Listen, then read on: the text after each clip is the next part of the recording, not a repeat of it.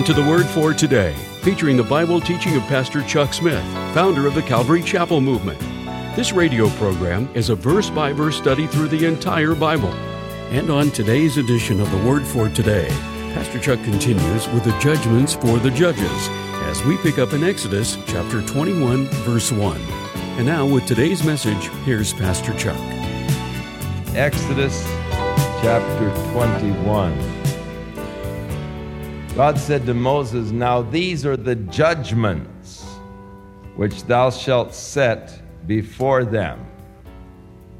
Now, the judgments are really for the judges. You remember they appointed 70 to rule over the lesser, or they appointed men over the thousands, men over the hundreds, men over the fifties, men over the tens, to judge in the smaller matters so that they would only bring the major cases to Moses, so that Moses wouldn't be bogged down, as his Jethro said, Hey, you're going to kill yourself, you know, standing here all day long and judging the matters of the people.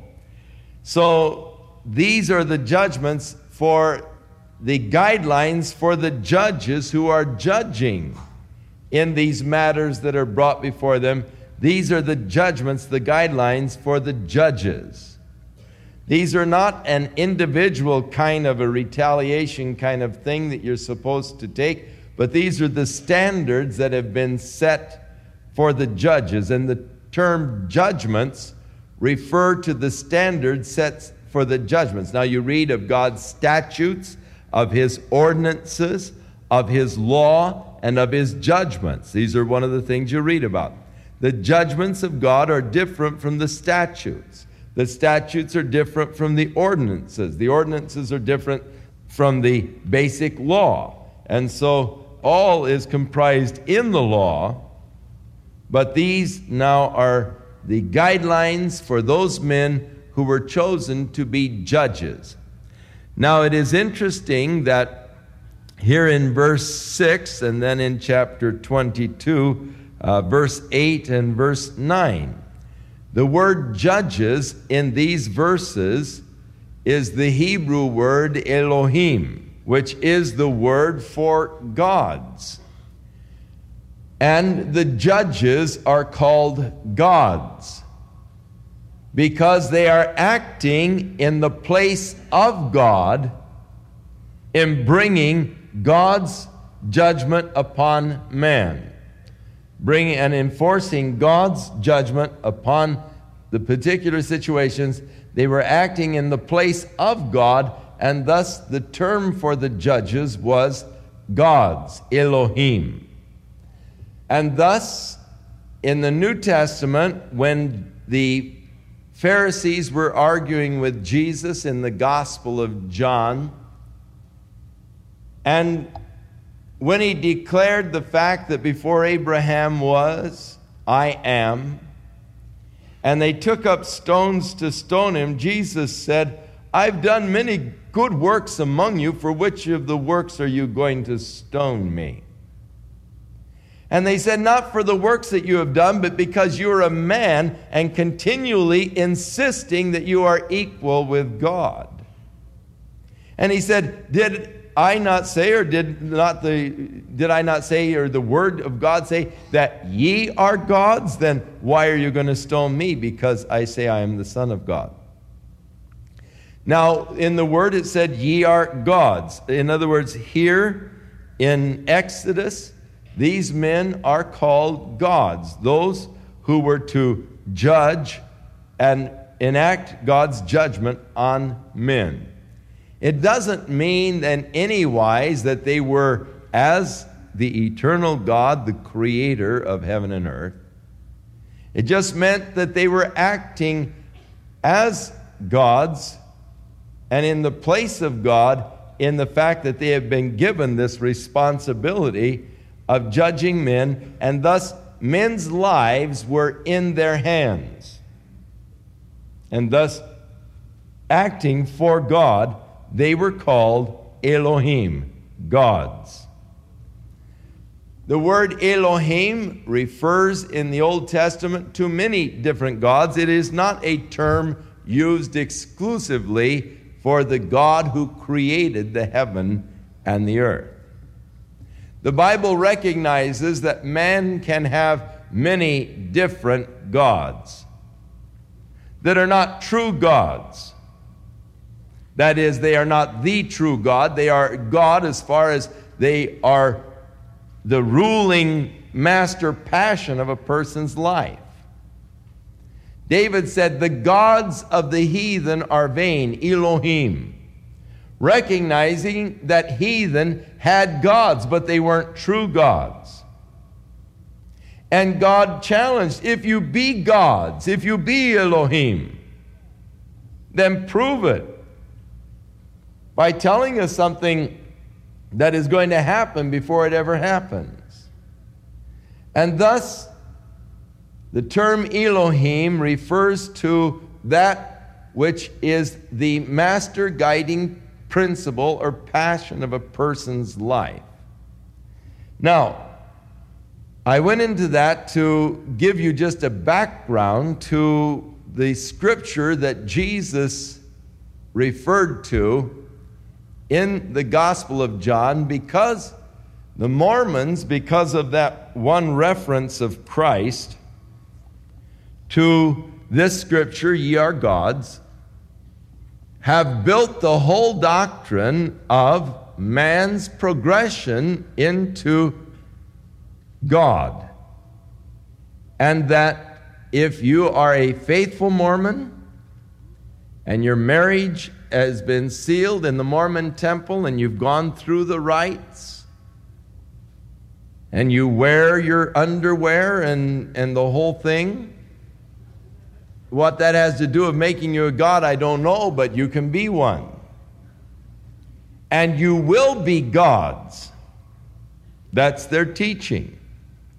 And you and your wife, who has been sealed to you in marriage, will be able to go to a planet and you will be able to start your own little world on that planet.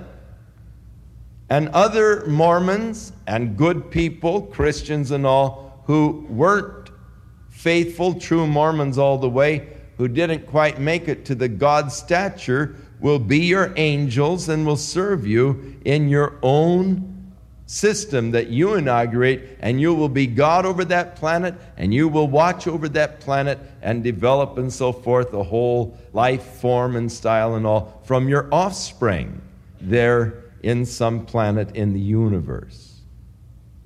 Now, that is the acknowledged, recognized goal of the Mormon. Now, Brigham Young did something that has upset a lot of Mormons in that he has carried this particular concept back one step instead of forward one step.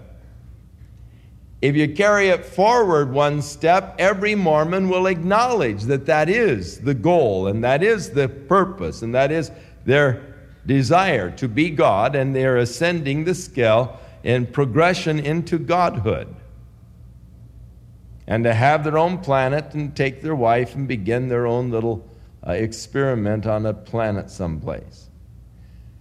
Brigham Young carried it back one step. And he said that Adam was a good Mormon who progressed into God. And he brought to the earth one of his celestial wives, Eve. And they began to have their children, and that they began to populate the earth, and that Adam is our God and the only God with whom we have to do. Now, Mormons get very upset about that, and they say, Oh, you've taken what he said out of context. But I challenge you, read the whole context of that sermon, and you'll find that it isn't taken out of context. It is actually consistent with the Mormon doctrine.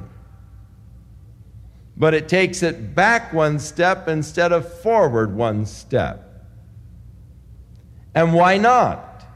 If you and your wife can be a God on a planet someplace and start the whole thing off, why wasn't Adam uh, a man somewhere in another planet within the universe and became faithful and true and all and ascended is into the godhood and of course brought one of his celestial wives eve and started the whole thing. Now that whole system of thought and idea taken from one little verse in the new testament where jesus said did i not say in the law ye are gods and from that one little verse, this whole system of thought and doctrine that you're going to be God, providing you are a faithful Mormon and so forth, has, has, has come out of that one verse of Scripture. Rather than researching and finding out what that Scripture was referring to. Not at all a progression into the Godhood as such is not what that is teaching. In fact, that desire to be God is the thing that has started the whole problem with the human race and with the angels prior. When you read of Satan's fall in Isaiah 14, how art thou fallen from heaven, O Lucifer, son of the morning? And he goes on to tell of his will against the will of God. The fifth statement of Satan was, I will be like the Most High. Shakespeare has someone saying, O Cromwell, flee ambition, for by this sin did the angels fall. I will be like God. When Adam and Eve were in the garden, and Satan came to Eve to tempt her to eat of the fruit that God had forbidden. What was the enticement that Adam held out to her? The day that you eat of it, you will be wise as gods.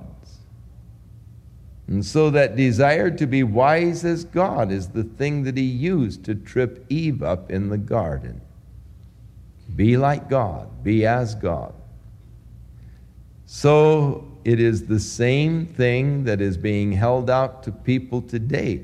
But the word judges, Elohim, does not refer at all to the living, eternal God who created the heavens and the earth, but men who are appointed to judge in the cases that are brought before them and in judging are representing God and are acting for God, holding the lives and the destiny of these men in their hands. It is so that the judges will realize the awesome responsibility that they have as a judge. There is one occupation I would never want, and that is to be a judge. To me, I could not live with myself if I were a judge.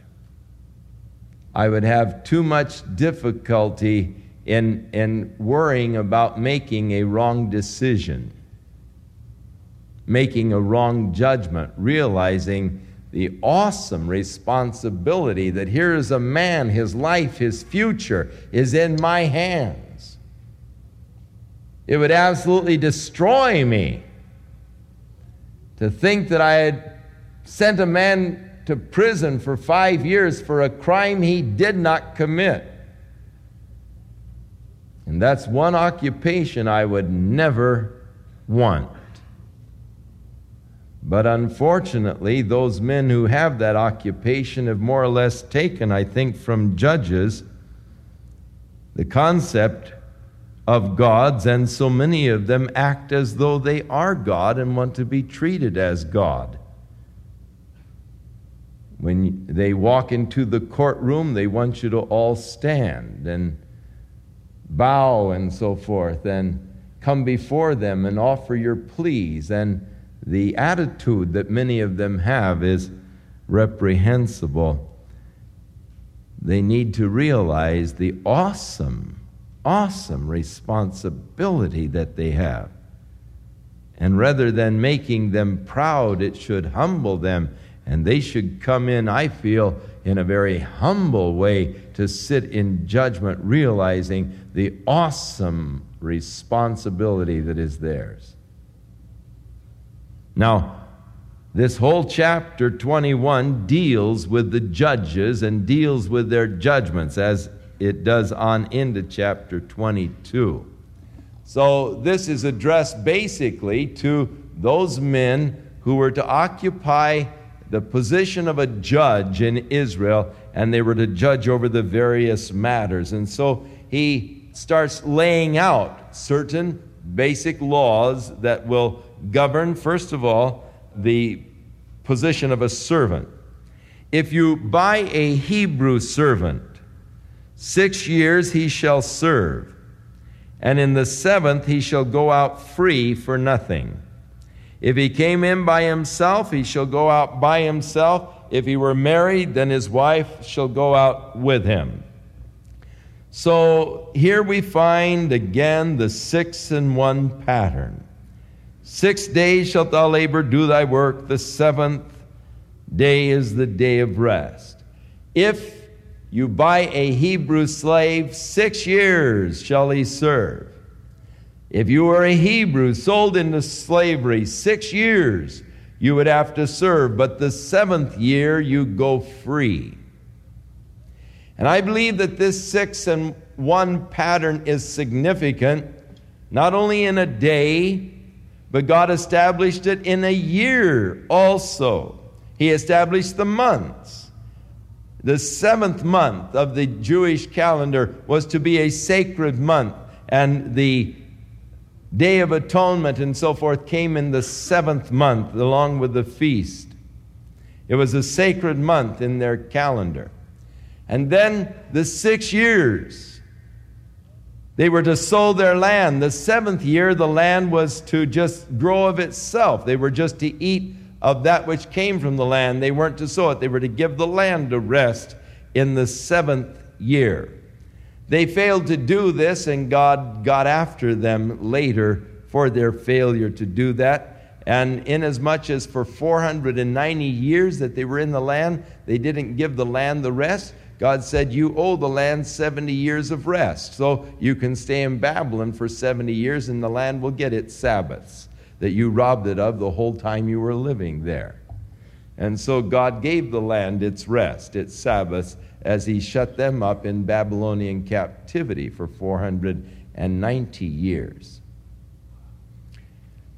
But I believe that the pattern will also carry out that for six, and this is in a thousand year cycles, for six millennia, the earth will go on in the bondage to Satan, sold out by Adam. But the seventh millennia will be a restoration, the freedom, the return to God. Now, how long before Christ Adam fell in the garden, we don't know for certain. Somewhere around 4,000 years before Christ, Adam turned this whole system over to Satan. Satan has ruled. We've been in bondage. But we look forward to that glorious 7,000th year when man has been delivered, when the earth has been delivered and will be restored and we will live and reign with Christ upon the earth for a thousand years in the glorious kingdom age. So, this six and one pattern has been established by God. I am convinced that it will also follow in thousand year cycles, and that we are coming extremely close to the end of Satan's reign and dominion and rulership over the earth and over man, that the day of redemption is very close. And that's what Revelation chapter 5 is all about. As Jesus takes the seven sealed book, the title deed of the earth, and lays claim to that which he redeemed with his own blood. And then in chapter 19 of Revelation, returns to establish God's kingdom upon the earth. So it's a very interesting law. Now, if he came, if he was sold of a slave and he came in by himself, he will go out by himself. If he were married and his wife came with him, then his wife can go out with him. But if his master has given him a wife, and she has borne him sons or daughters, the wife and her children shall be her master's, and he shall go out by himself. The slave had no rights at all, no rights of possession. Therefore, if you were sold as a slave, and while you were a slave, your master gave you one of the other slave girls for your wife, and you've had a couple of children. Now the seventh year has come, it's time for you to go free. You can go free.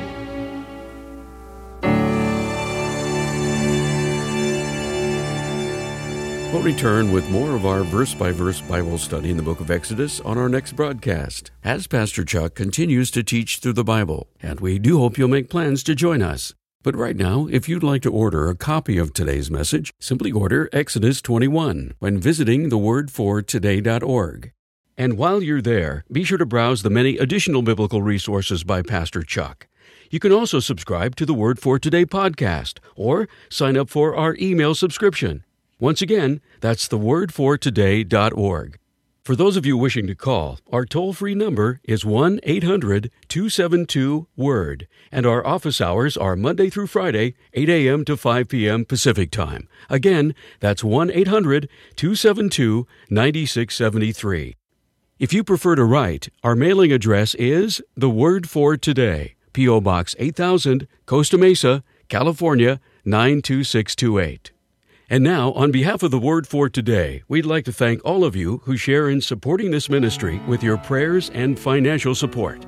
And be sure to join us again next time as Pastor Chuck continues his verse by verse study through the Bible. That's right here on the next edition of The Word for Today. And now, once again, here's Pastor Chuck. May the Lord bless you and keep you. I pray that God will give you divine insulation by His Holy Spirit that will just sort of ward off all of the evil influences that are pointed in your direction that surround you daily when you're on the job or in your classroom or, or, or just dealing with, with this corrupt system. I pray that God will just help you to keep your mind and heart fixed upon Him and that you'll look above corruption of this world and that you'll be strengthened as we look to Him, our only hope, but who is our strength and our defense.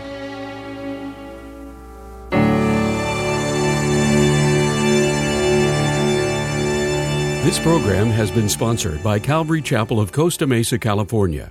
Have you ever had a friend who's not a believer and they ask you a question about the Bible and you're thrilled? Finally, they want to know about God, but then you go blank because you can't remember the scripture that would answer their very question? You're not alone. It happens to me all the time, and I think if only I had a quick scripture reference that would help me right then and there, that would be perfect. Well, guess what I found? Pastor Chuck's Old and New Testament study guides are available to download as ebooks instantly to your phone or mobile device. Now, whenever you need to find the meaning to a scripture reference quickly, you can. Pastor Chuck has written great little Bible commentaries to help anyone come to a better understanding of God's Word. To find out more and to read a book preview, visit thewordfortoday.org and click on the link to download the Old and New Testament study guides by Chuck Smith. Or if you would like to order these books in print, call the Word for Today at 800 272 9673.